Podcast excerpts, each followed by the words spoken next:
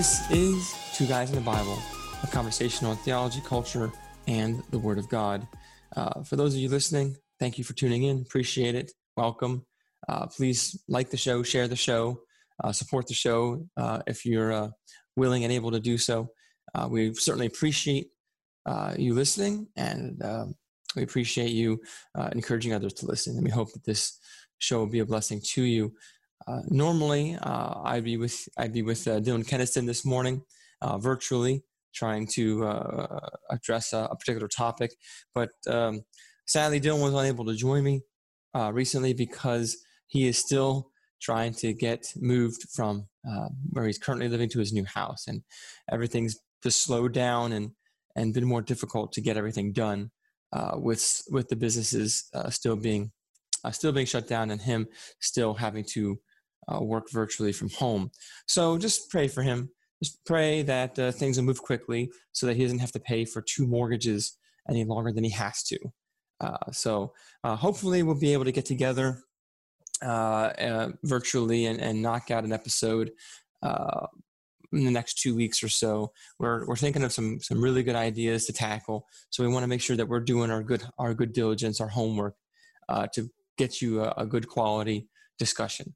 Uh, in the meantime, today, what I want to do is basically a mini Bible study on the topic of Romans 13 and our relationship to the civil government. Um, the reason I bring up this topic is because, I mean, you hear it quite often, uh, whether it's on social media or maybe in person or just a lot, a lot. It seems like the the chapter and verse Romans 13 that phrase has been brought up more often than usual.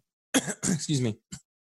Today or this during this time than before. And it's understandable because I mean usually when uh, when situations come up uh, people begin to think about um, you know the relevant Bible passages. And and and all of a sudden uh, those those passages become the focus of of people's people's thinking and people's discussion uh, during these times. And and so it is not a surprise that Romans 13, which is one of the key passages on uh, submission to the civil government, uh, has been brought up now more recently than ever before, because we are in a time where, especially now that we're approaching uh, two months into uh, a lockdown, that folks are you know they're, they're a little divided. And even amongst the christian community there is division as far as um, submission to the governing authorities. And i do not want to spend the time here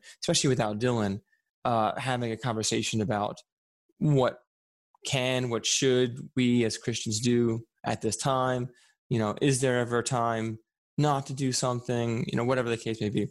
But what i want to do is just go through romans 13 and, and a few other passages and try to give some general principles as to how Christians should approach this passage, handle this passage, and uh, and apply it as well. So, sorry, I just get a little drink of coffee there. So let's begin by looking at Romans 13. now, actually, uh, it is lamentable that, well, not lamentable. I mean, it's good that we have chapter numbers, chapter divisions. But to be honest, if you remember, uh, the letter to the Romans would not have had chapter divisions, okay? And so whenever you're reading uh, scripture on your own, just consider that the chapter divisions are simply one person's, one Christian's best guess. And, and, and they were they originated they were they were uh, developed hundreds of years ago. I don't know exactly who or when um, put the chapter divisions in there chapter verse divisions but they're for the most part useful. But he had to make a decision as to where he would break up the line of thinking. Excuse me. So i would encourage you to go back to romans chapter 12 before you start going into romans chapter 13 and here's the reason why. So we'll start with uh, Romans chapter 12, verse 14. So here we go. Bless those who persecute you. Bless and do not curse them. Rejoice with those who rejoice. Weep with those who weep. Live in harmony with one another. Do not be haughty, but associate with the lowly. Never be wise in your own sight. repay no one evil for evil, but give thought to do what is honorable in the sight of all. If possible, as far as it depends on you, live peaceably with all. Beloved, never avenge yourselves, but leave it to the wrath of God.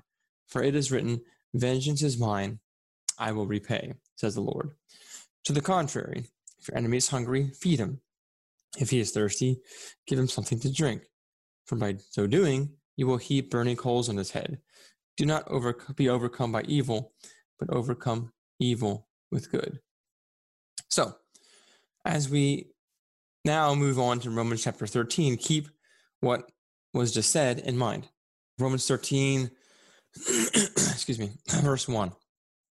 Let every person be subject to the governing authorities, for there is no authority except from God, and those that exist have been instituted by God. Therefore, whoever resists the authorities resists what God has appointed, and those who resist will incur judgment. For rulers are not a terror to good conduct, but to bad. Would you have no fear of the one who is in authority? Then do what is good, and you will receive his approval. For he is God's servant for your good. But if you do wrong, be afraid, for he does not bear the sword in vain. For he is the servant of God, an avenger, who carries out God's wrath on the wrongdoer. Therefore, one must be in subjection, not only to avoid God's wrath, but also for the sake of conscience. For because of this, you also pay taxes for the authorities are ministers of God, attending to this very thing. Pay to all what is owed to them, taxes to whom taxes are owed, revenue to whom revenue is owed, respect to whom respect is owed, honor to whom honor is owed. All right, so as we look at this passage, if you recall back in Romans chapter 12, uh, God, speaking through the Apostle Paul, is basically reminding Christians and commanding them not to be proud and haughty, but to, but to associate with lowly, and, and specifically not to repay anyone evil for evil. And this certainly ties into uh, what Jesus taught regarding uh, loving your enemies and uh, and and not uh, and if they hurt you, not to not to hurt them back out of out of spite or vengeance.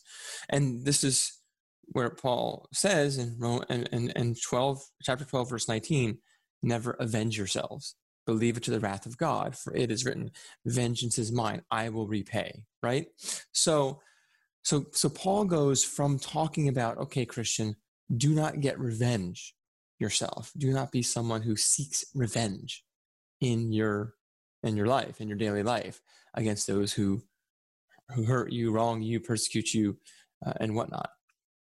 But then immediately he goes into a section where he describes the government as being God's avenger to carry out God's wrath. So, on the one hand, Paul is saying to Christians, listen, leave it to God, leave it to God's wrath. God will avenge, leave it to God. And then in the very next section, he describes the avenger. He describes the civil magistrate as an avenger who bears the sword and is a servant of God, right? And who is a terror to the evildoer, okay? Excuse me. So, uh, the point in all of this is that is that Paul is contrasting, okay, what the Christian as an individual should do and what God has provided. And namely, God is exercising his wrath, his vengeance, using the civil government as an instrument.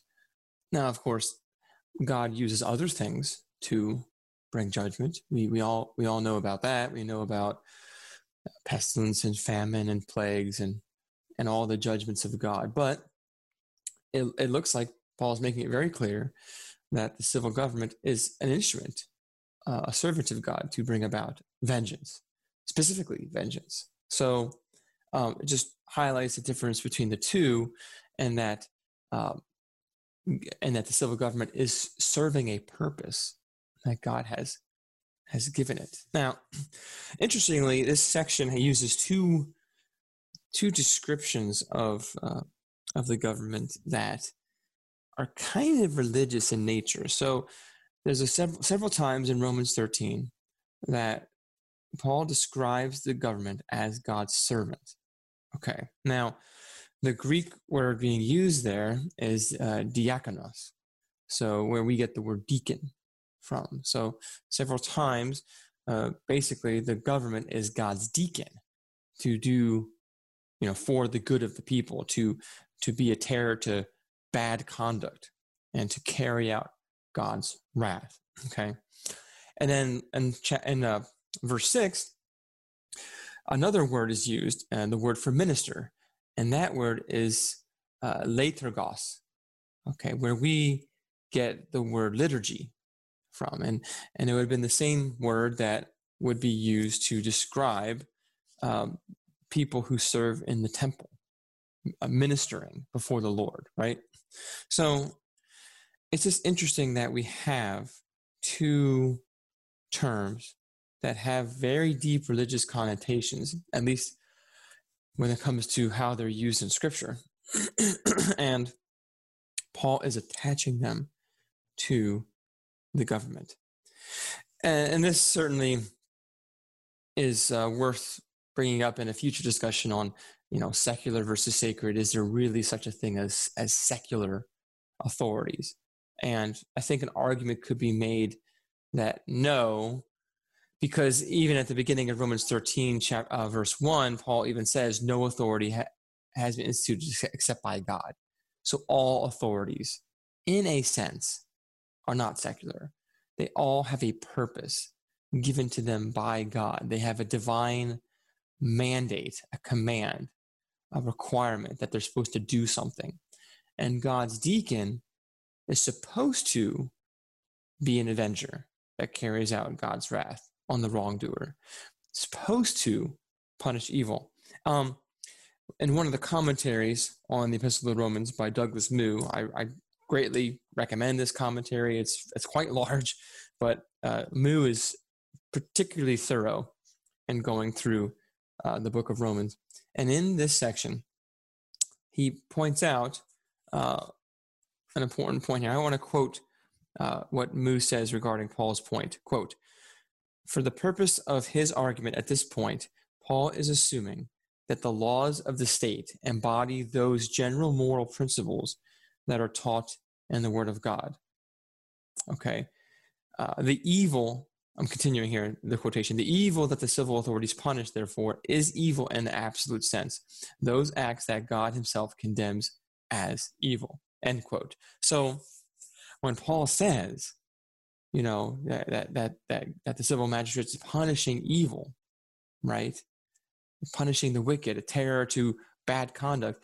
Paul is implying that there is an objective moral standard here that, that both he and his readers would understand and would agree with. Okay, so it's not just subjective, just because just because the government government calls a particular behavior evil doesn't mean that it is.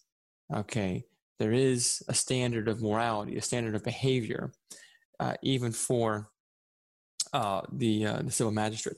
Um, and so, even though here Paul is clearly using a descript, he's describing what the civil authorities are doing. He's also implying a standard of behavior for them. Okay, the civil magistrate is supposed to do something, and it's actually not too different from when Paul, excuse me, in Romans, not Romans, uh, Ephesians uh, talks about husbands and wives, right?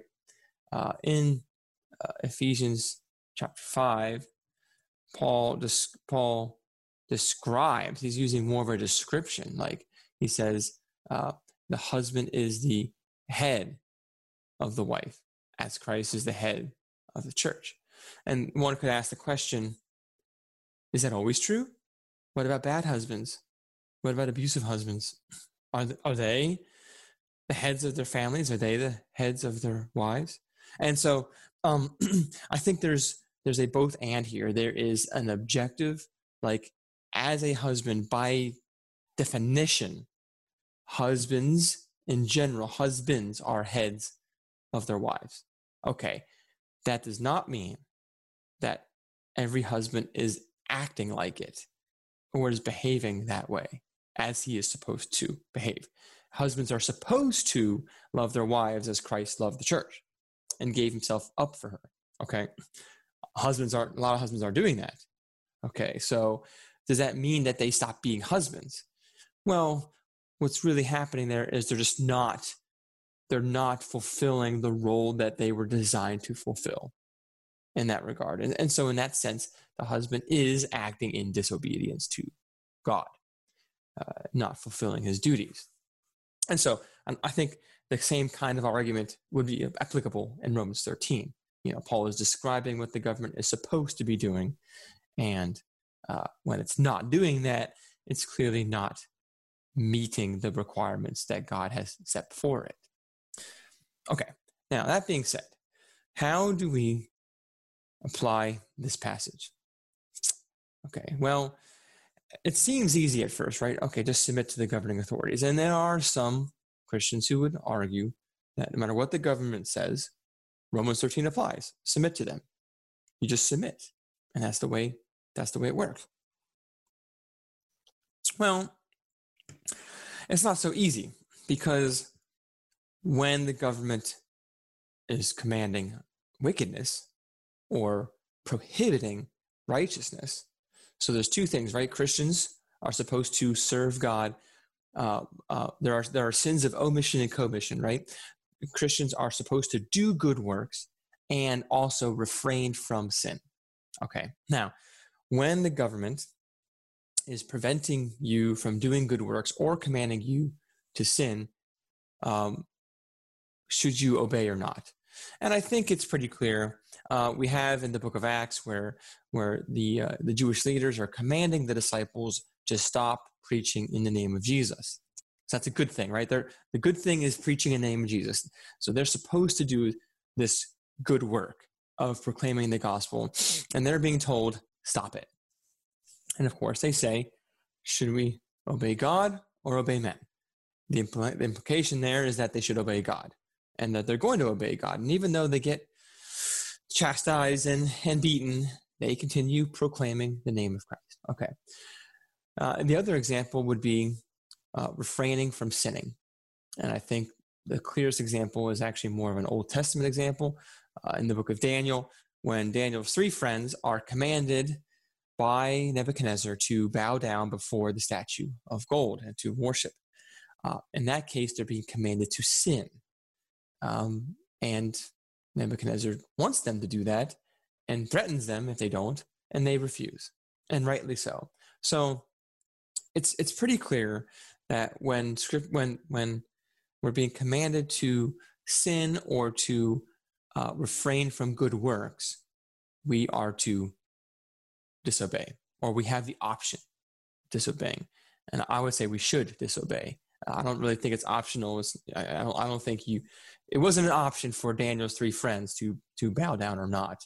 Um, it would have been a sin for them to comply and to bow down to um, to the statue, and it would have been a sin for the disciples to stop proclaiming Christ out of fear of the Jewish leaders um, there. So, okay, enough of that.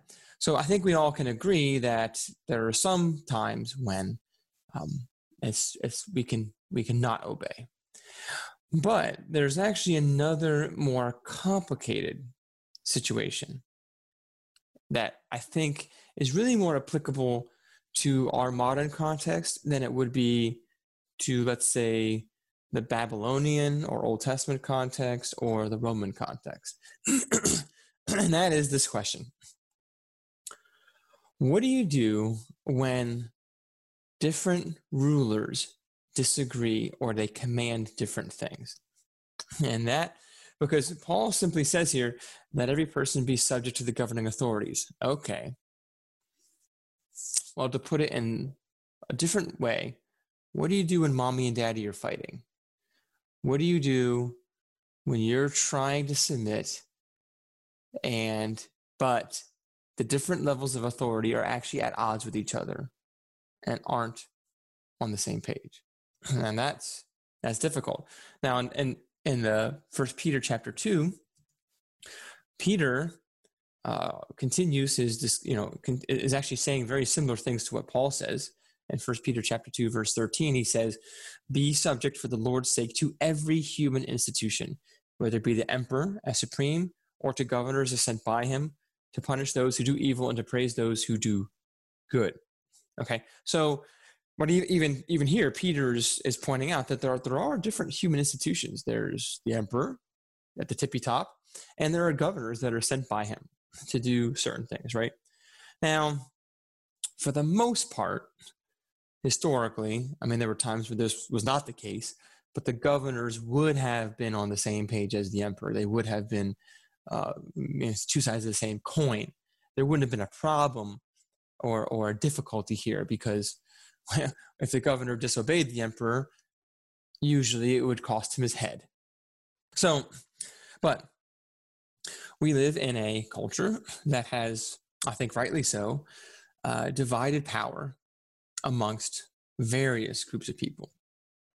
So, uh, if we were living in the medieval period, or even in the ancient world, we would have probably have, you know, a, a noble above us. You know, you got the king, you got the nobles, you have the barons, the countess, the counts, the dukes, and the earls or whatnot.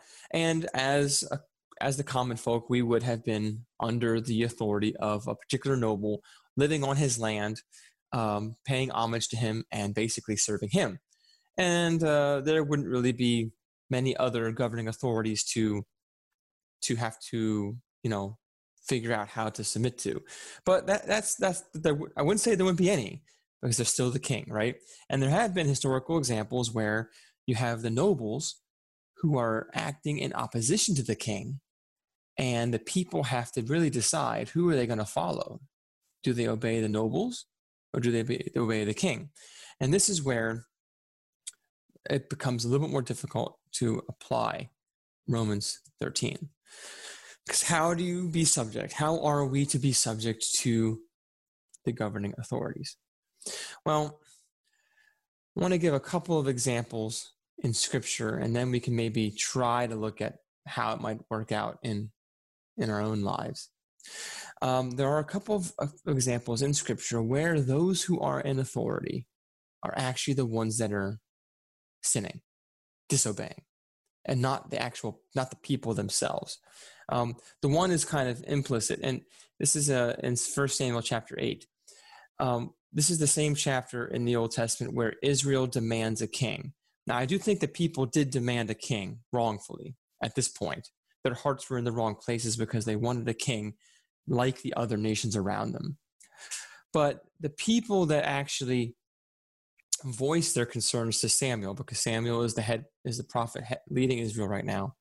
Uh, here's what happens uh, in First Samuel chapter eight, uh, starting in verse one.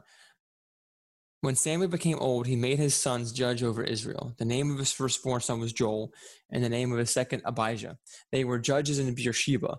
Yet his sons did not walk in his ways, but turned aside after gain. They took bribes and perverted justice. Okay, so obviously not a good situation. But here's what happens. Then all the elders of Israel gathered together and came to Samuel at Ramah and said to him, Behold, you are old, and your sons do not walk in your ways. Now appoint for us a king to judge us like all the nations. But the thing displeased Samuel when they said, Give us a king to judge us. And Samuel prayed to the Lord. And the Lord said to Samuel, Obey the voice of the people and all that they say to you, for they have not rejected you, but they have rejected me from being king over them. According to all the deeds that they have done from the day I brought them up out of Egypt, even to this day, forsaking me and serving other gods, so they are also doing to you. Now then, obey their voice. Only you shall solemnly warn them and show them the ways of the king who shall reign over them. And then Samuel goes on to talk to the people about tyranny. So what we see there is that yes, the people want a king, but who's coming to Samuel? It's the elders. The elders not in obedience. The elders not obeying. They're the ones that are directly um, demanding that Samuel give them a king like the other nations. so you have uh, one authority um, acting contrary to the ultimate authority. God and Samuel are both against this idea, but the elders are for it. And the elders are the authority over the people, but they're under the authority of God and Samuel. So, kind of a tricky situation here. Um, a more explicit one is actually seen with the Apostle Paul. And this is where uh, we, many of us know that Paul appeals to Caesar.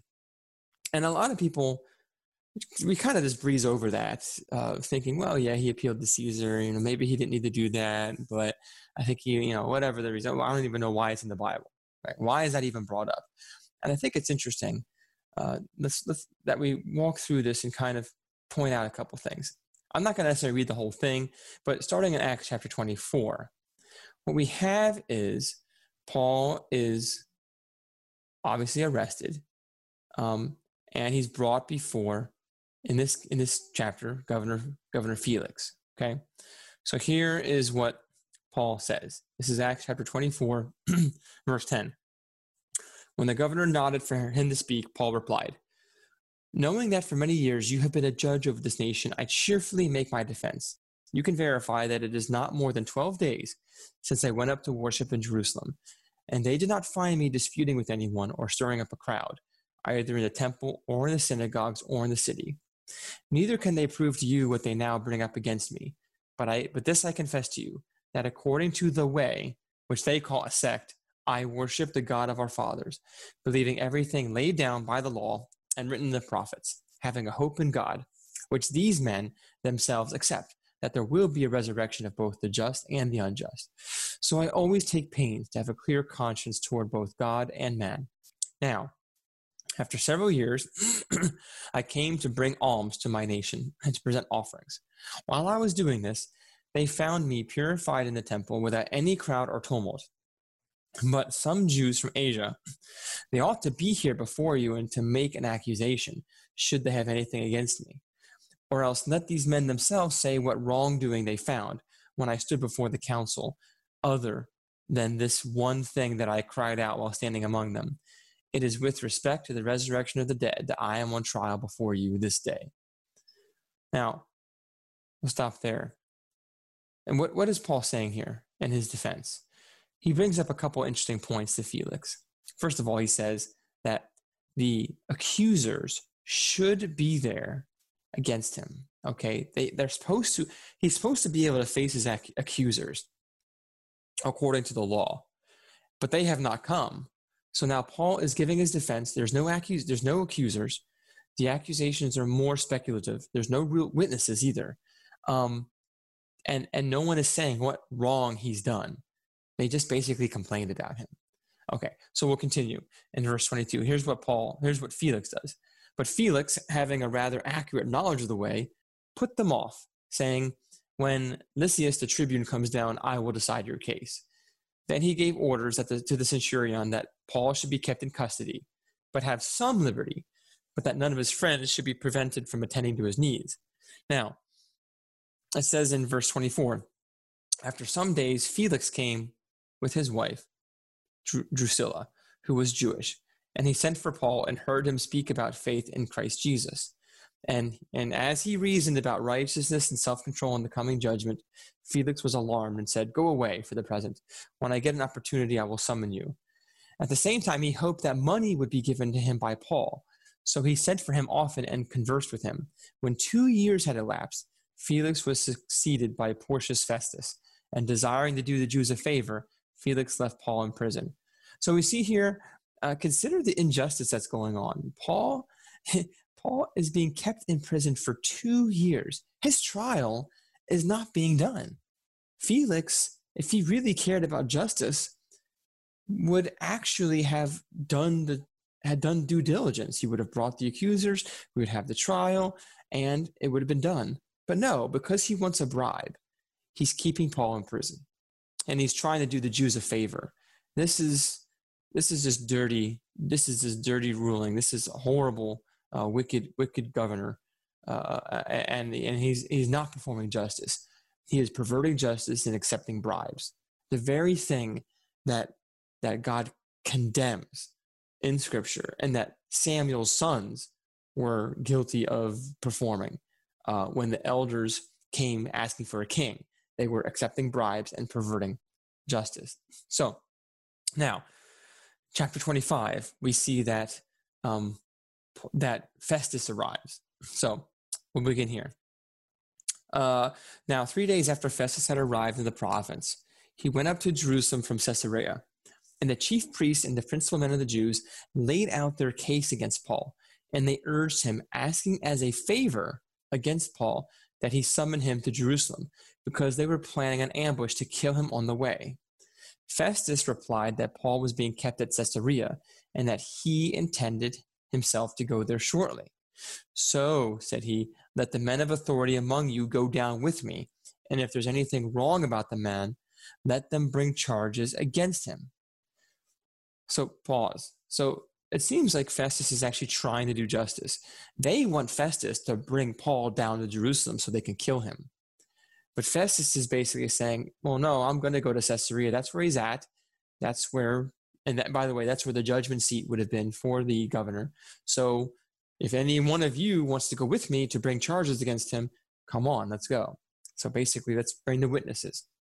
Now, after Festus stayed among them not more than eight or ten days, he went to Caesarea.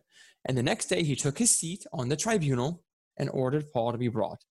When he had arrived, the Jews who had come down from Jerusalem stood around him, bringing many and serious charges against him that they could not prove. Paul argued in his defense these words Neither against the law of the Jews, nor against the temple, nor against Caesar have I committed any offense.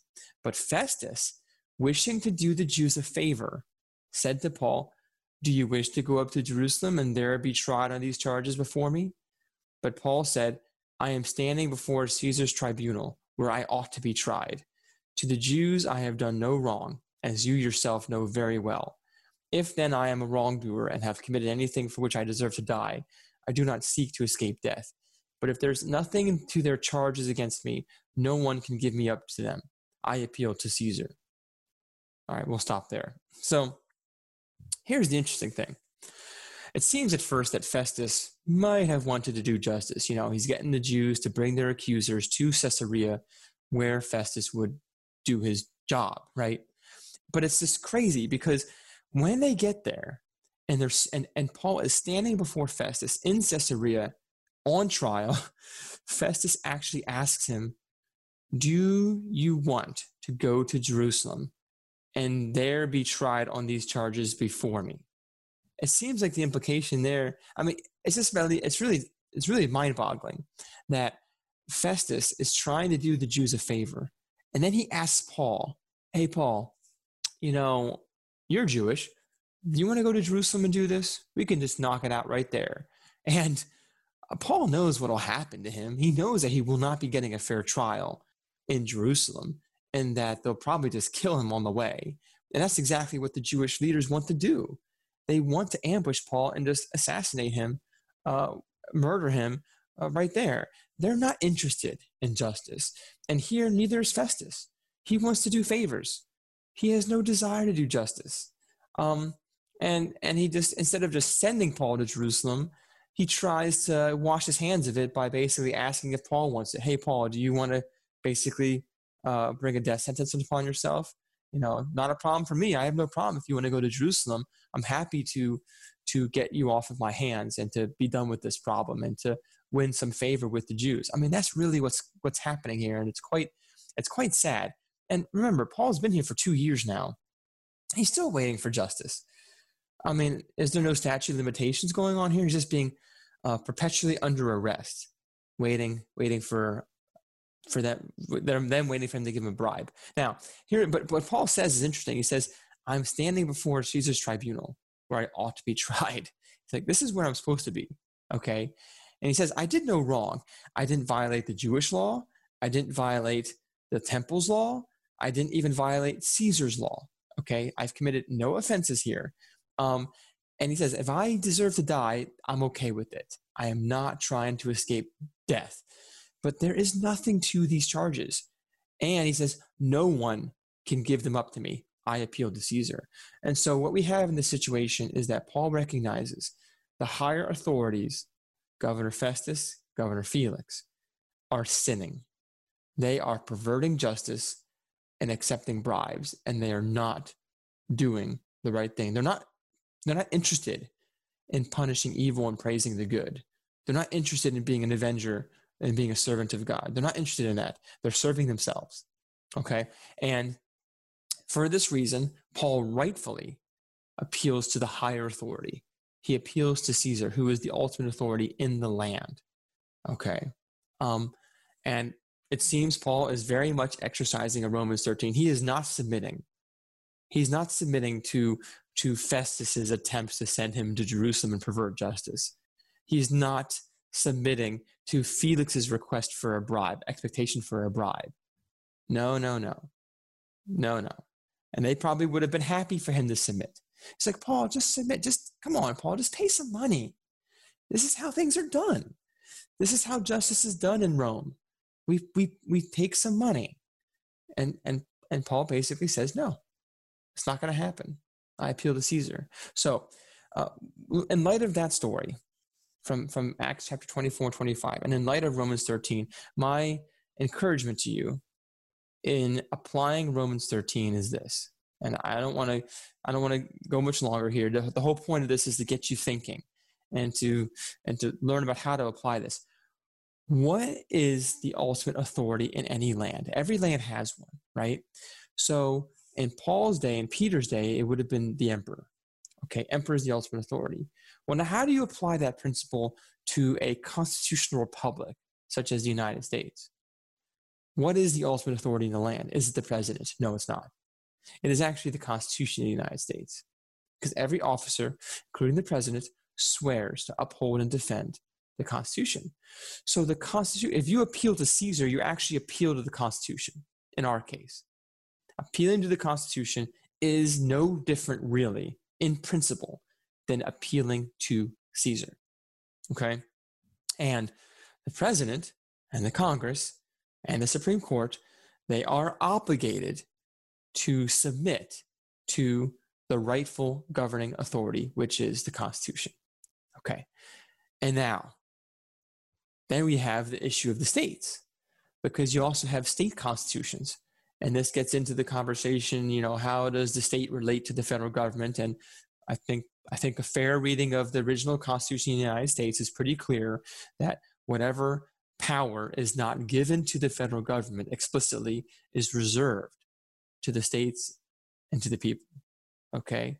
So, you know, right there, that should settle the matter as far as in general, what's the default? The default is that the state has the power unless the power was given to the federal government by the Constitution. Remember, the Constitution is the ultimate uh, uh, authority here uh, inaugurated and established by the people many, many, many years ago, right?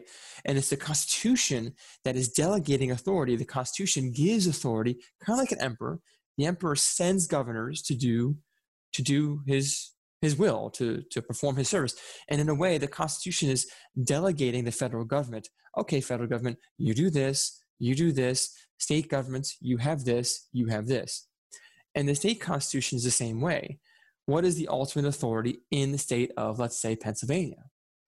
Technically, it's the Constitution of Pennsylvania. The Constitution of Pennsylvania is Caesar for the Pennsylvania, when you talk about the state level. The governor, legislature, and the courts are under that authority. Okay. But then it gets even more complicated when you have what if the governor is obeying, but then you have county commissioners, you have representatives, legislatures that are not obeying the Constitution. Who is right? And that is the question that we as Christians have to work through. We have to work through who is, first of all, set out who what is the hierarchy of authority who is the highest authority and how does it kind of break down from there? How does it flow downward from there? Second is okay who is in obedience to the to the authority to the higher authority? And then you have to also consider the highest authority of god. He actually is the highest authority. Okay over all this but underneath that is the constitution. So how does that play out? And when one when one level of government a lower governor is in disobedience to the emperor or to caesar or to the constitution how do you respond and I think we should take the principle from Paul we appeal to Caesar. There is a place where you appeal to the higher authority. And actually, we see this in the military and in business in the business world too. Just apply it in, uh, into um, your own personal life. Uh, as a military officer, I swear to support and defend the Constitution of the United States. That's my Caesar, is the Constitution. But I'm also I also swear to obey the lawful orders of those officers appointed over me. Well, that's interesting because what's a lawful order, right? And that's where you have to bring in, okay, Constitution, okay, God's law, you know, uniform, uh, a code of military justice. What is lawful, right? But at the end of the day, if my direct commander issues me an unlawful and unconstitutional order, I do not, I am obligated not to obey it actually. And I should appeal to his commander, to the higher authority for help. Because who's the one that's in rebellion? Who's the one that's not submitting? In that situation, it would be my commander. My commander is the one that would be disobeying and in rebellion against the higher authority and the Constitution. But but that commander, my commander, might be accusing me. He might be saying, "Hey, Major Leupold, um, you know, you're the one that's disobeying me. You're in rebellion against me. You're committing mutiny against me. You know you are wrong. But i could then say sir with all due respect you and here's where you are actually disobeying the higher authority the, the lawful authority. You are out of line sir. And i appeal to caesar. I appeal to the higher authority. I will not comply with this unlawful command. It's not an easy thing to do but rebellion and and and disobedience is not so clear cut as we would like to to think. It's not like the movies like you know where you know, just a moving know, the it's clearly who it's clear who the rebels are right? It's clear who the bad guys are. You know the oppressive tyrannical government they all look the same they all do the same thing and the good guys you know they're always the lowest on the on the on the totem pole here. They're always the the common folk that are trying to do the right thing. Yeah but it gets a little messy when the people, let's say, are, are, are seeking evil and sin, but then a middle authority is actually trying to do the right thing, but then the ultimate authority, the emperor, is also evil. So, what happens when you are the good authority and you're doing the right thing, but you're sandwiched in between two evil authorities or two evil groups? So, it gets very complicated, and I'm not going to go through all the details now as to how you know, we might work out our current situation in our country regarding stay-at-home orders, martial law, you know, whatnot, uh, you know, amongst this pandemic. But the issue is, my encouragement to you as as Christians is think through these issues. It's important. You have to know who is Caesar and when do I appeal to him. Okay, and you know, hopefully that'll be helpful to you. It's not an easy thing, especially in a in a government where power is distributed amongst so many different groups, and rightly so.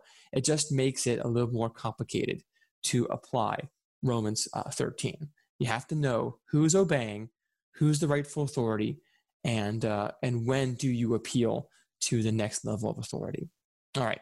Well, that's all I have for today. I hope that you found this useful.